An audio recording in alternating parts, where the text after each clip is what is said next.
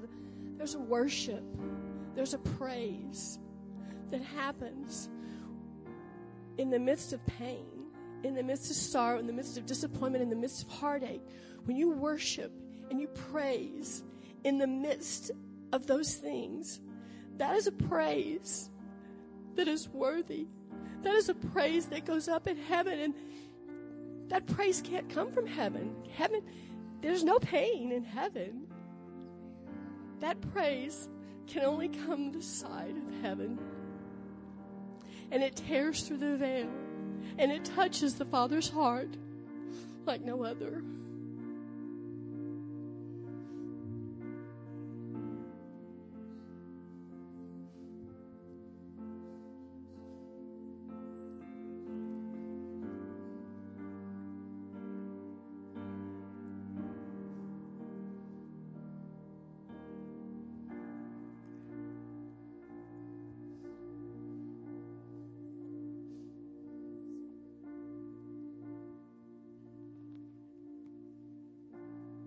Just going to take a second and respond that way. Just just begin to praise him. You know, if it's if it's tinged with sorrow and grief and questions, let's give it to him. Thank you, Jesus. Thank you, Jesus. We will still declare your goodness. Even when we question it in our own circumstances, we will declare your goodness, God. We will give you all the glory and all the praise. Even when it costs us, it's a sacrifice of praise sometimes, Jesus, but you can still have it. You can have it all with a certain fragrance that just comes from earth. We don't get to do that for eternity, but today we will. Because you're still worthy. Because you still reign. Because you're still in charge because you haven't fallen off your throne.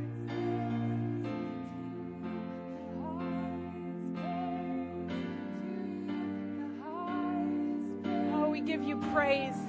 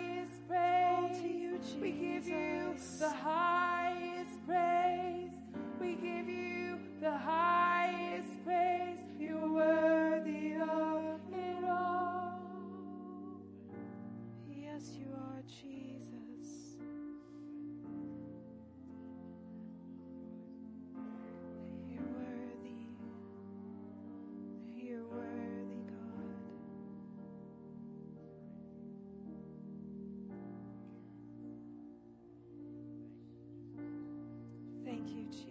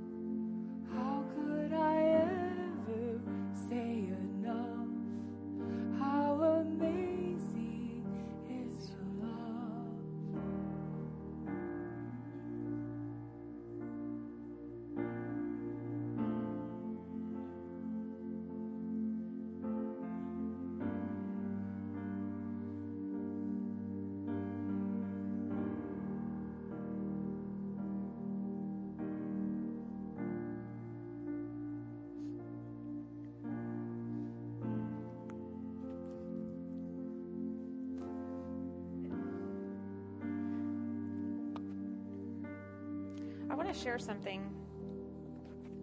Just a word, real quick. This isn't this isn't the message. It might be the message in two weeks, but you're going to get it today.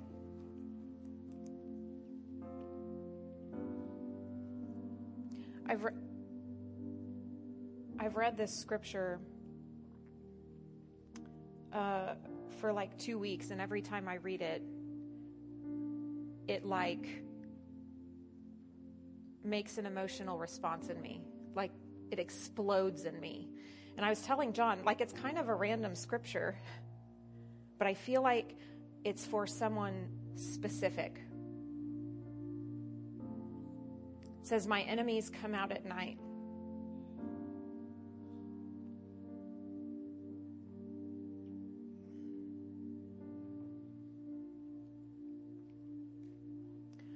My enemies come out at night, snarling like vicious dogs as they prowl the streets. They scavenge for food, but they go to sleep unsatisfied. But as for me, I will sing about your power. Each morning I will sing with joy about your unfailing love, for you have been my refuge, a place of safety when I am in distress. And I'm not going to try to add a whole bunch to that, but if you are being tormented in the night, I feel like the I feel like there's something exploding in me to to remind you that your enemy is going to sleep unsatisfied. He's not winning. You, you can feel him. He's out to ravage your soul, but he's going to bed hungry because he will not win. And as for you, when you rise in the morning after the terror and the torture of the night, I believe the Lord is going to be releasing a song of joy into you. Because you will stand and say, while he showed up, I have seen God be my refuge and my place of safety. Amen. There might be more coming on that, but I got to share that with you this morning to say, that's a promise straight from Psalm 59. You can go read the whole rest of it, but amen. God is good. Our God is good. All right, you can be seated. I won't tell you how long I tried to put that into a message last night, but Jesus just knows how to do it way better. And if I'd probably stopped thinking, could have been on board with that sooner than right now. All right.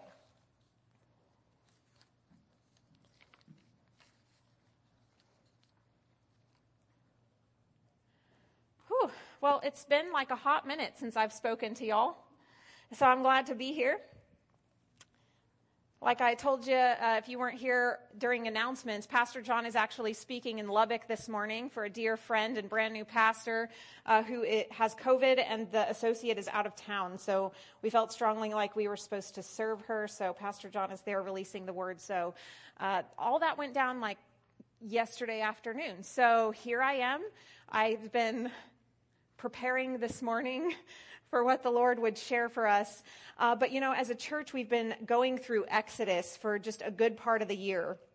And I've also personally been reading through this just really slowly and intentionally and absorbing it, just taking it all in. Uh, be, and the reason that I'm doing that, like so many of us in the room find ourselves kind of in foreign places. You know what I'm saying? Kind of in an in between if you will. Like you feel like you've left one spot and you know you're going to a new spot, but you're not quite sure what that spot is. And so here we are in this middle ground in, in some foreign spaces and in like no, new seasons, so to speak.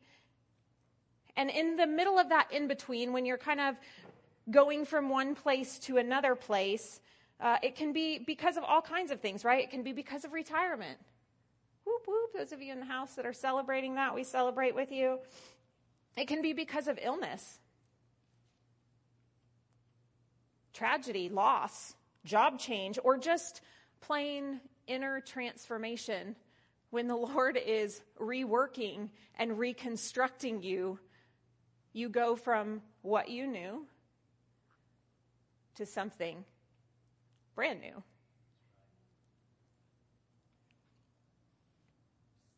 And as I read about the Israelites, so that's why I'm like, I'm just going to dig in here. Because when I think about people in the middle ground between one place and the other place, you just have to look at the Israelites because they spent like a long time there.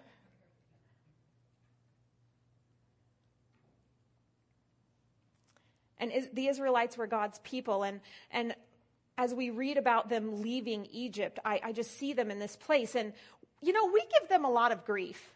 If you've been with us, you, you should know the story of Exodus now. And we give them a lot of grief for all their complaining and their idol worship and their overall grumpy demeanor in the midst of some of the greatest displays of God's miraculous provision in all of history. We, how can they act like that? How can you complain when you walked through a parted sea on dry ground? How can you be complaining? After everything you've seen God do, why in the world are you grumbling? After everything you've seen Moses do, why are you continually throwing him under the bus? How could you just build a golden calf the moment that Moses leaves you for a few weeks? And he's meeting with God on the mountain in front of you. How can you do these things? But really,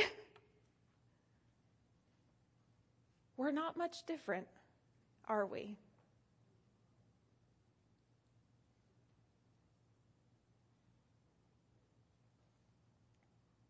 because humanity has never loved change.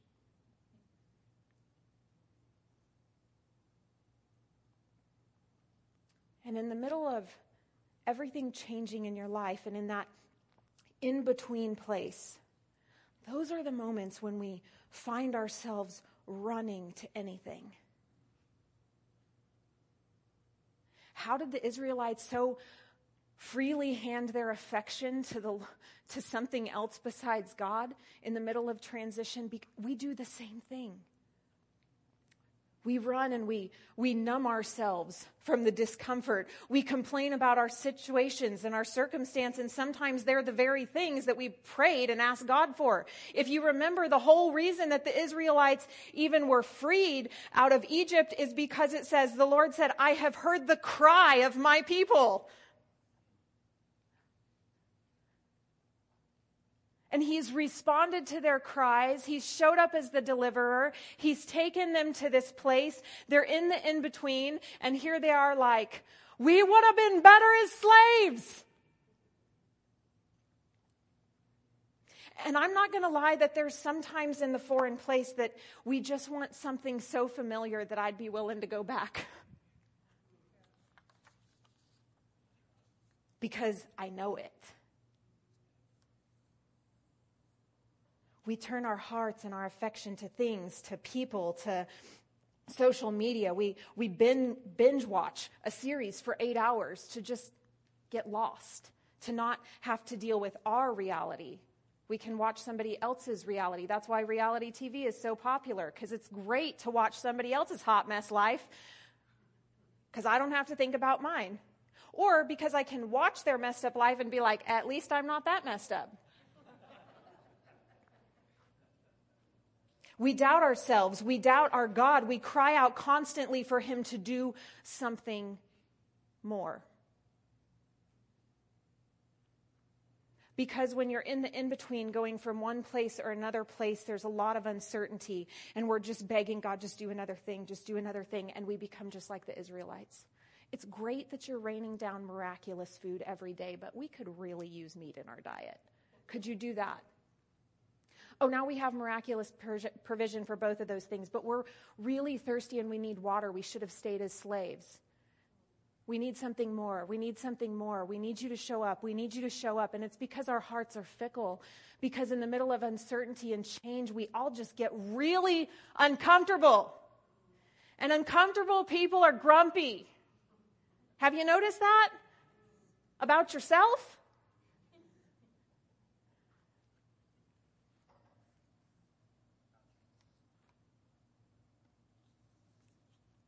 But as we've studied the book of Exodus, we see that there's one person over and over who's not stuck in these patterns, and it's Moses. Moses comes to the Lord. He's got lots of questions too. He's living in the in between, the same as everyone else. And yet we see him responding differently. We just finished Exodus 33 uh, last week. And so, Exodus 34, if you want to put that on the screen, I'm going to start in verse 4. You know, I like the idea of thinking I'm going to turn around and read that from a screen, but I'm not. I'm not going to do it. I like my Bible.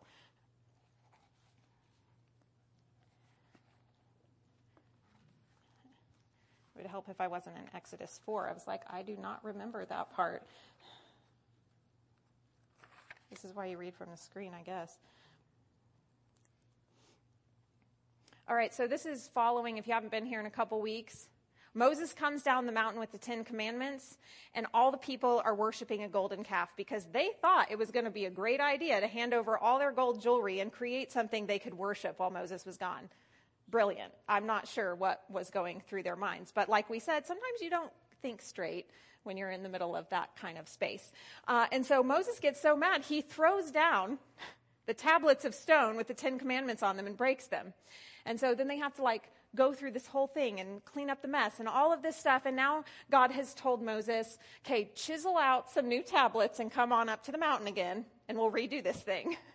All right, so that's where we're at. So Moses chiseled out two tablets of stone like the first ones. Early in the morning, he climbed Mount Sinai as the Lord had commanded him, and he carried the two stone tablets in his hand. And then the Lord came down in a cloud, and he stood there with him, and he called out his own name, Yahweh. The Lord passed in front of Moses, calling out, Yahweh, the Lord, the God of compassion and mercy I'm slow to anger and filled with unfailing love and faithfulness. And he's just like saying who he is. I, I, lavish unfailing love to a thousand generations. I forgive iniquity, rebellion, and sin, but I do not excuse the guilty. I'll lay the sins of the parents upon their children and grandchildren. The entire family is affected, even children in the third and fourth generations. So Moses immediately threw himself to the ground and worshiped. And he said, Oh Lord, if it's true, that I have found favor with you, then please travel with us. Yes, this is a stubborn and rebellious people, but please forgive our iniquity and our sins. Claim us as your own special possession.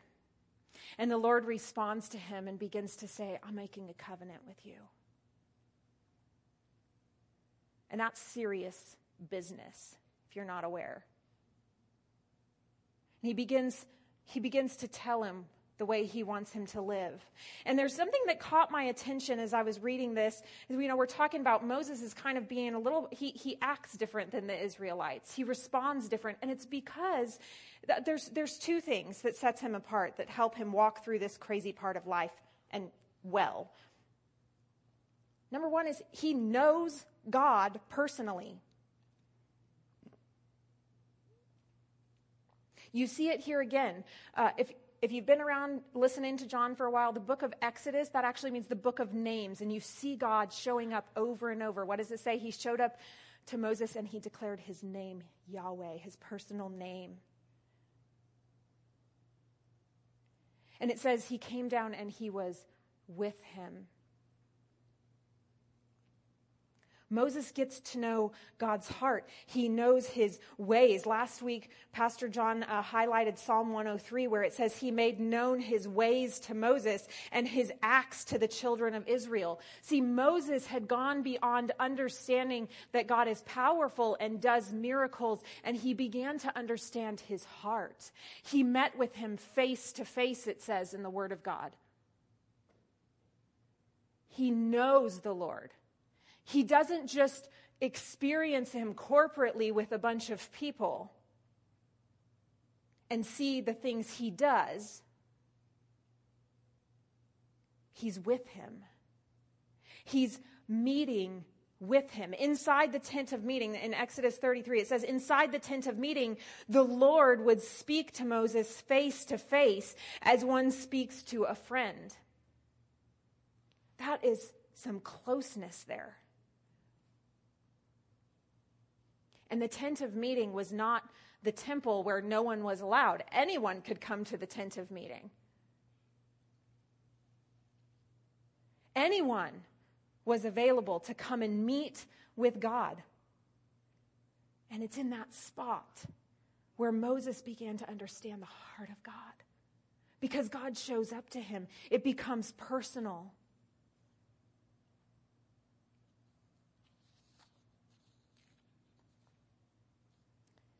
And the second reason is that Moses didn't live with a slave mindset.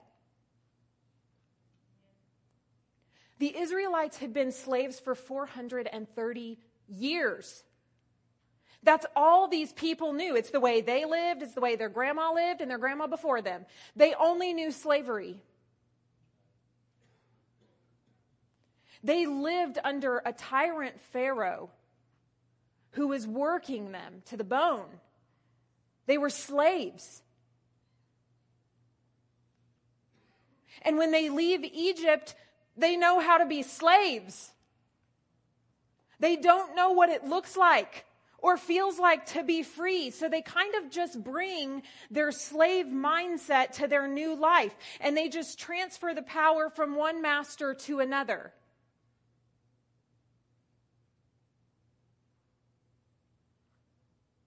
But Moses, on the other hand, was never a slave.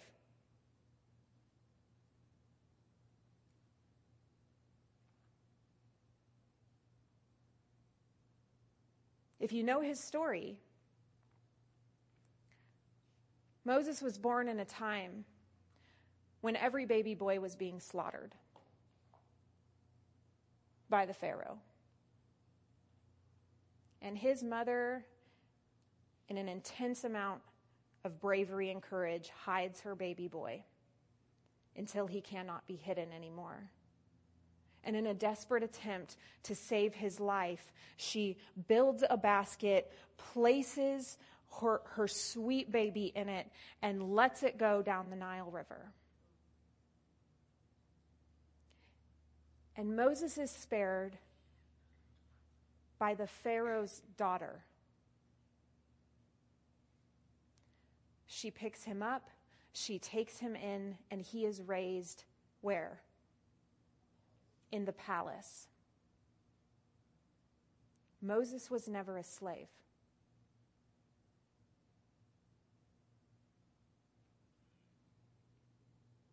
And I think that sets him apart from everyone else as, as they are navigating this in between zone, and it allowed him to meet with God face to face. Somewhat easier because he's coming to God. Now, listen.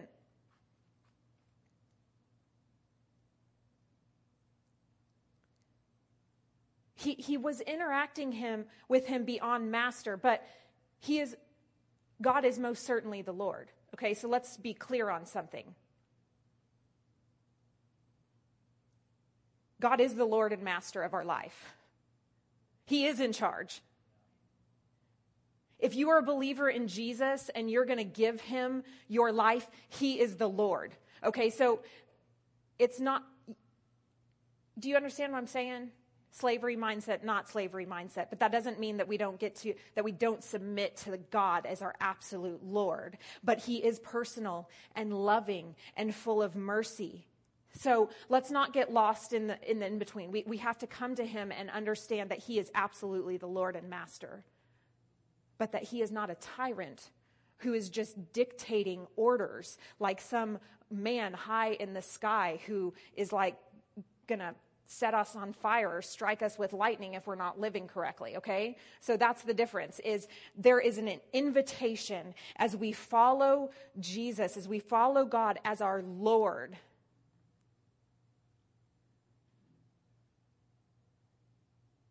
to meet him personally and moses models this the very first time Moses meets with God, it's the burning bush, and what does God say? Take off your shoes. This is holy.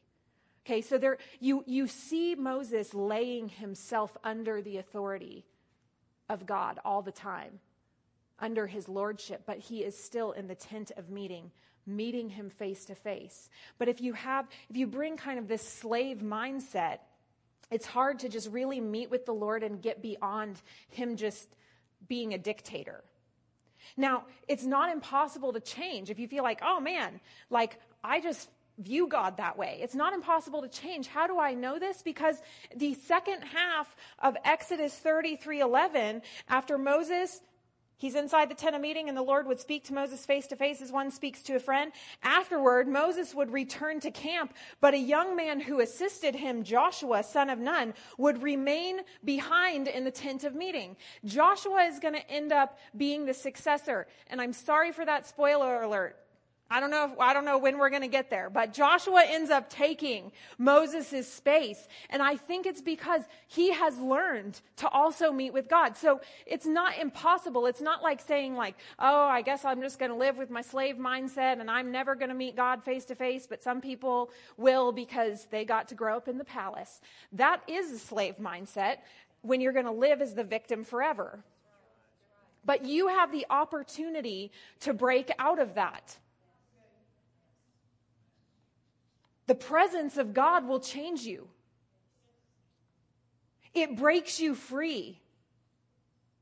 It breaks you free from living as, as, a slave to anything that holds your heart.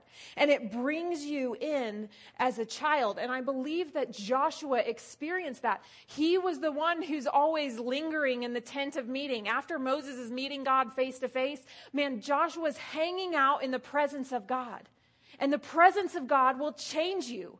And the presence of God is always with us. It is not in this building. It is not in this room. And there has to be a shift in us as the people of God where we pursue Him in our life, where we experience His presence, where I meet with God face to face, not just on a Sunday morning in our worship service if it feels good and if the music is right and if Felicia has chosen the right song and it's on point.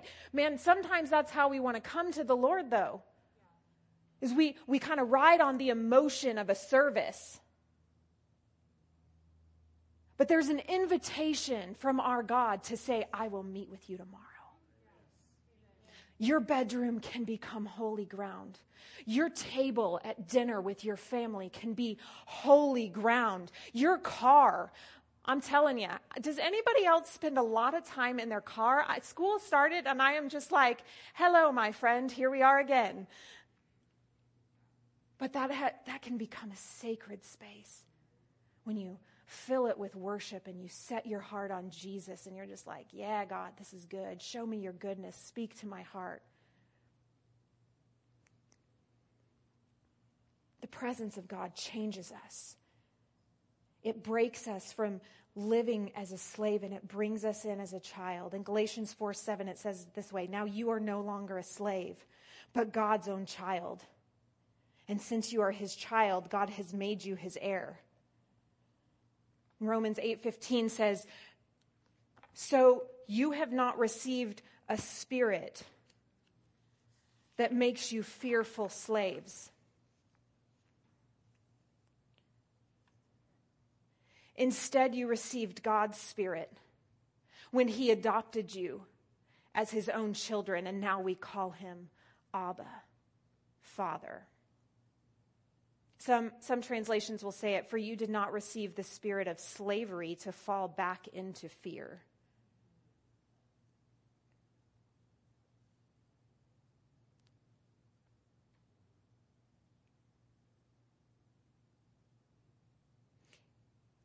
If you are a child of God, you are not a slave. So you don't have to live like one. What would it look like if the whole church, not the whole Big C church, what would it look like if every believer acted like a son and not a slave? What would it look like if the people of God were meeting with God face to face and understood Him so personally and were being transformed by His presence and bringing that to the world around them? Rather than just checking off a box. What would it look like if the church was meeting with God and being flooded with his power and then releasing it in their workplaces?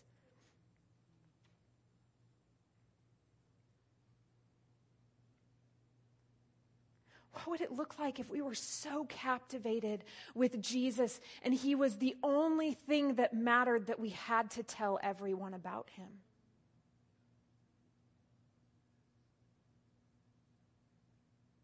We need some people to get saved in our city. We should be doing that. That's, that's the gospel, and that's God's plan A, and there is no plan B. To use you to share the heart of God and invite people into that relationship. What does it look like if we're doing that as slaves? It's not as appetizing. But what does it look like when we're doing it as sons and daughters?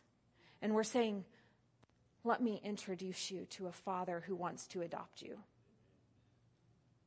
See, our hearts should be stirred by this. The gospel is enough. We in ourselves are not enough, okay? Let, us just remind ourselves of that. We can do all the work and hang out in the presence of God, but without Him, I'm not enough. But the gospel is enough. Jesus is enough. Jesus is enough for Midland, Texas. He is the answer. And when the church gets on board with that, it does something because then I want to give it away. I want to invite people into this. I want to tell people about Jesus. I want to release healing. I want to see miracles happening in our community that are signs that are pointing people to heaven.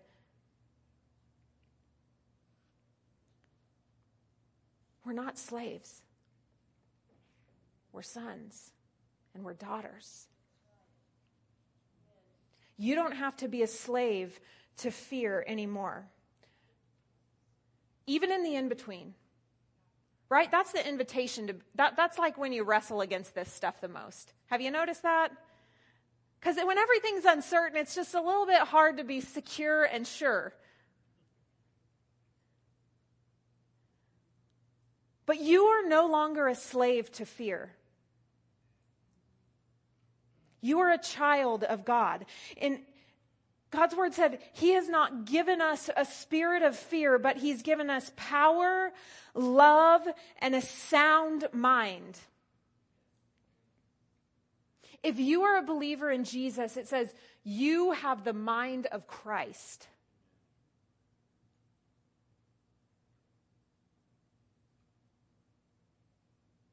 That's our inheritance.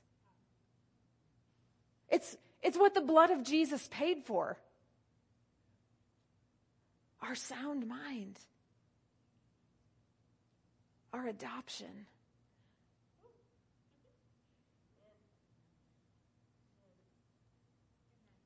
So that we don't have to live as a slave, but where we can come before this God who is absolutely holy, absolutely the Lord, that we get to bring our lives under his authority, but we can meet him.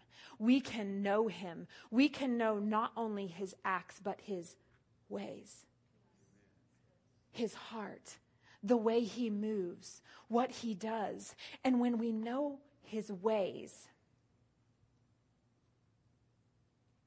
then when all the big questions come out, in the middle of the in between.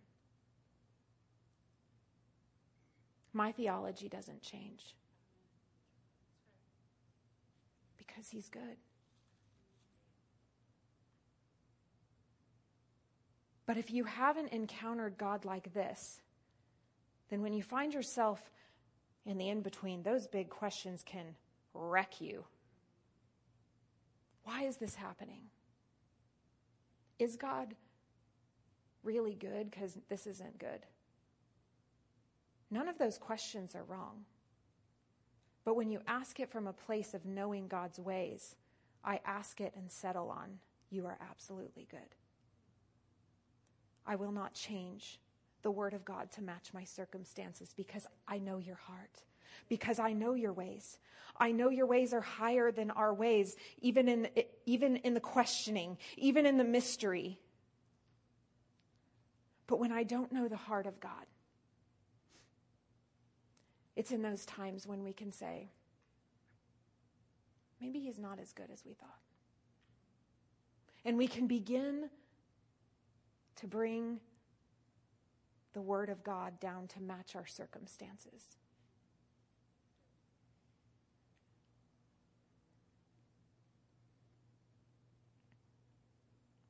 And I just refuse to do that because He's far too good. Even when you're like going, How can this world bring this much pain on this person?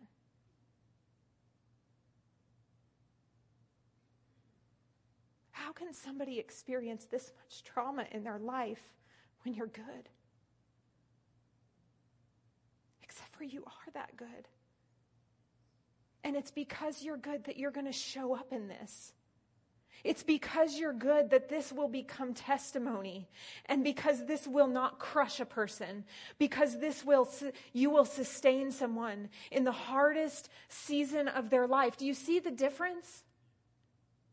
And it is in our deepest suffering that that is the time for Jesus to shine into the world because we as believers suffer differently because we know our God is still good. We know he will sustain us and we watch him do it.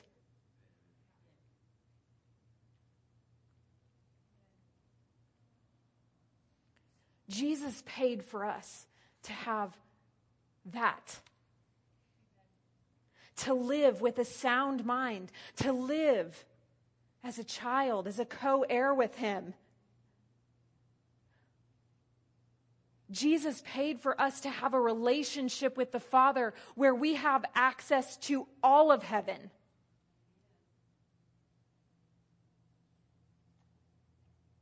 All the time. Did you know, like, you have access to every resource in the kingdom of God because you are his child. Not just like when you die, like right now, as we live and move and have our being, we have access to all of heaven's resources because of the blood of Jesus. Not because we're awesome, not because we're good enough, not because we're keeping rules, not because we have it together, not because we haven't experienced pain in our life, not because we don't understand how hard life is, all those things that people throw out at you. Because of Jesus. Straight up. Because of Jesus.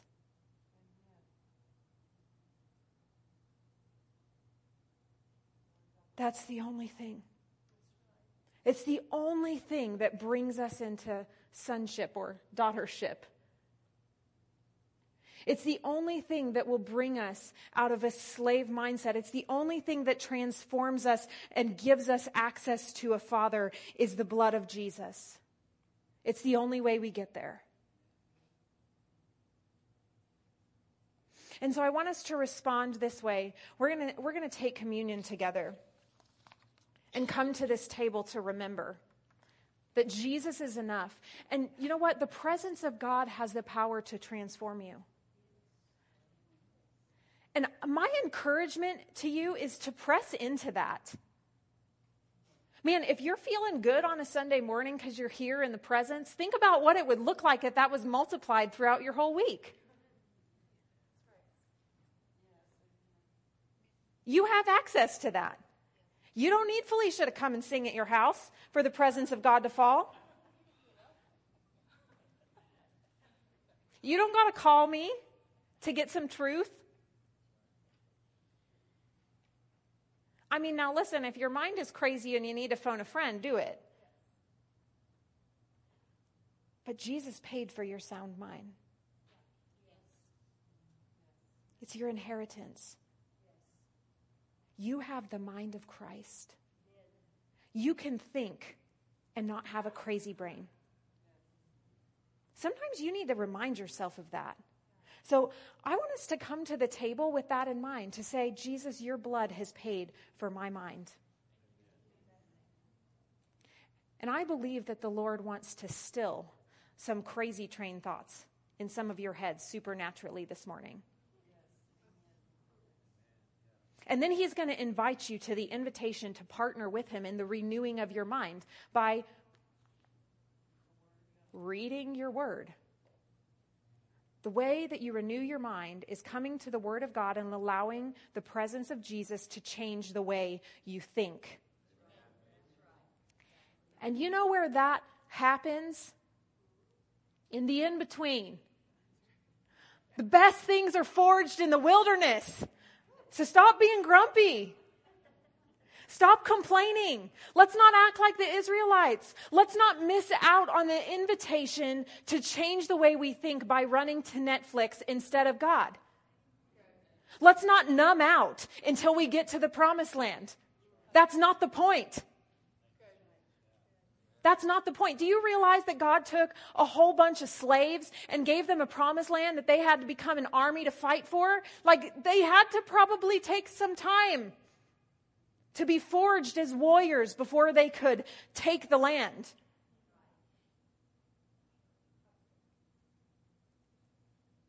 So, in the middle of the in between, if you find yourself in that space, whether by good circumstances or hard ones,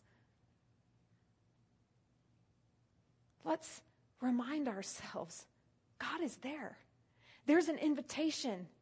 The tent of meeting was set up in the middle of the wilderness for anyone.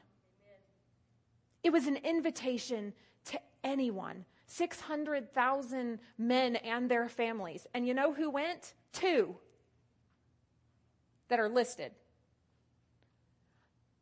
I mean, let's just say some people aren't listed. It, the number's really small.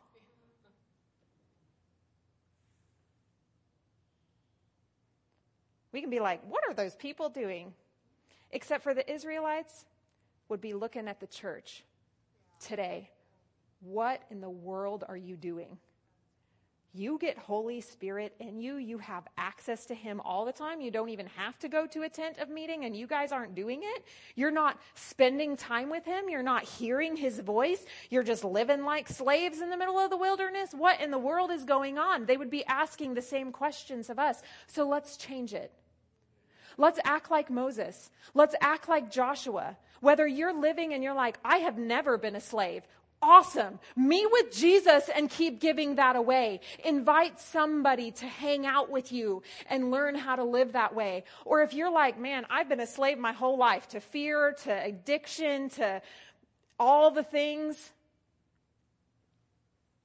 hang out in God's presence and watch it transform you. And do it regularly. Meet with Jesus. He's paid for it. Amen? All right, ushers, if you will. I know this is weird. Can we stand? Can we stand and take communion if you're able or want to? Sometimes it's good to change our posture as we respond to the Lord. You know, we get a little comfortable in our chairs.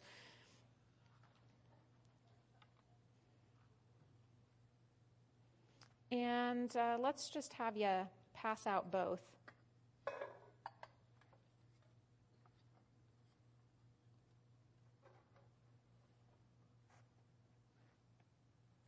Thanks.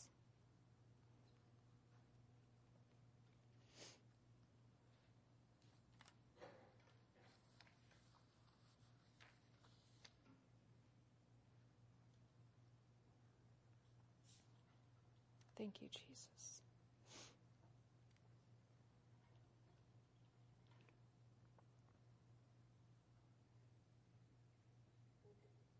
Know, as you get your cracker and juice, as they're passing it out, I want you to just think about your own life, where you are in this place. Maybe you're not in the in between. Maybe you're still in Egypt. Maybe you're already in the promised land. or maybe you're somewhere on middle ground. But what is the Lord saying to you about your mind? About your response to Him?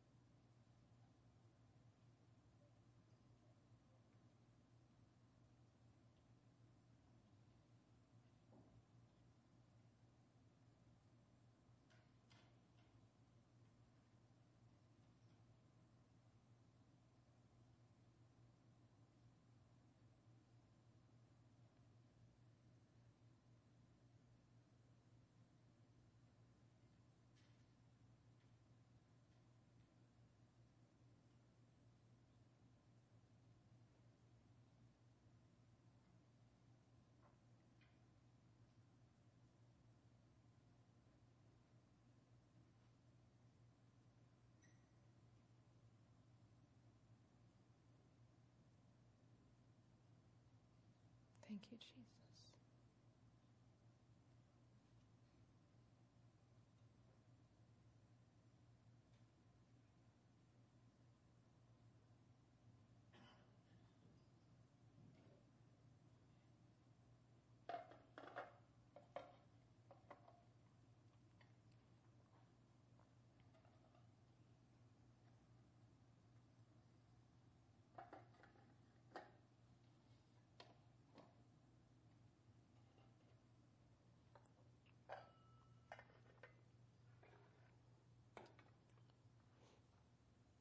I'm going to pray over the over the bread.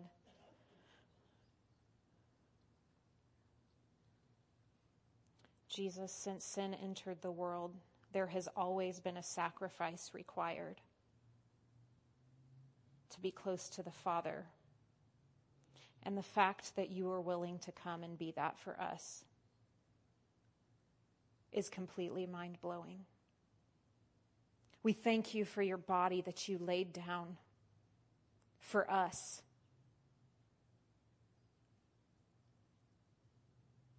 That the torture and the crushing that you endured brings us life and wholeness in our minds, in our bodies, and in our spirits. And so, Jesus, today we come to this table and we remember you. And we want to live honoring your sacrifice and remembering it and declaring that it is enough. And today, Lord, I pray that we would break our partnership with any kind of slavery mindset set that would say we just have to work hard for a tyrant God. Thank you, Lord, for breaking that as we remember Jesus, the sacrifice, so that we could come close to God. Thank you for giving us face to face access. In Jesus' name, amen. You can take your cracker.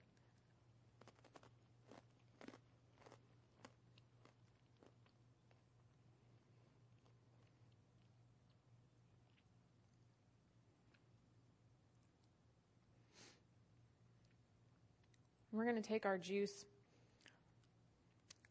I'm going to really test all of your ability to multitask here with holding a small cup of something that can stain your clothes.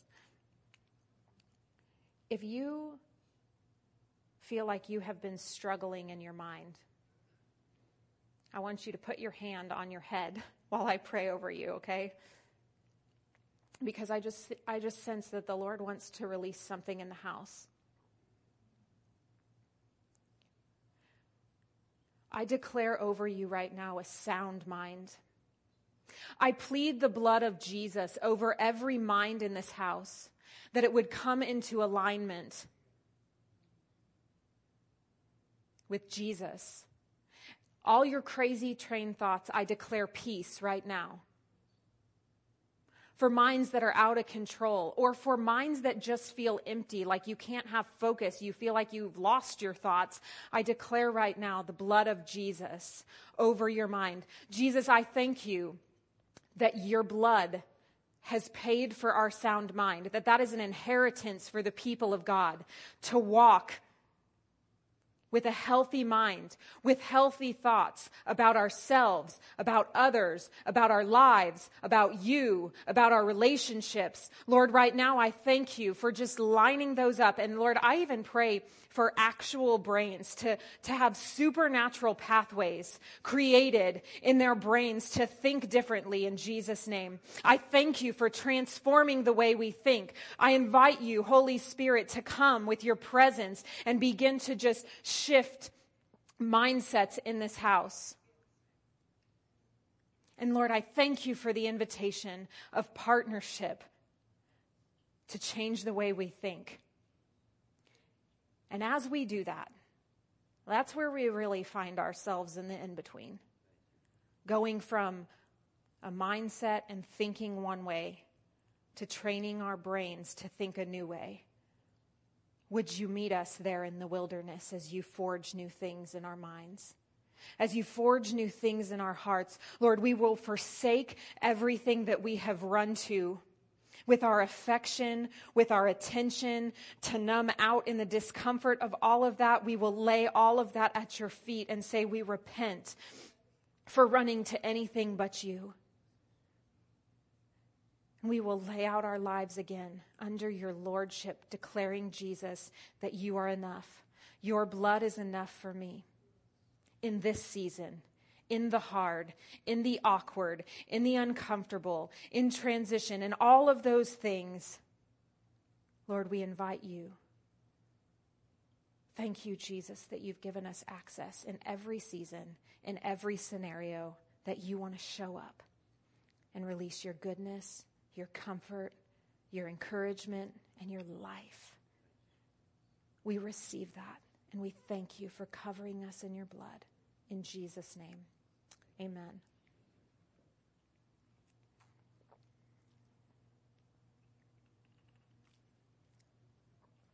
Amen.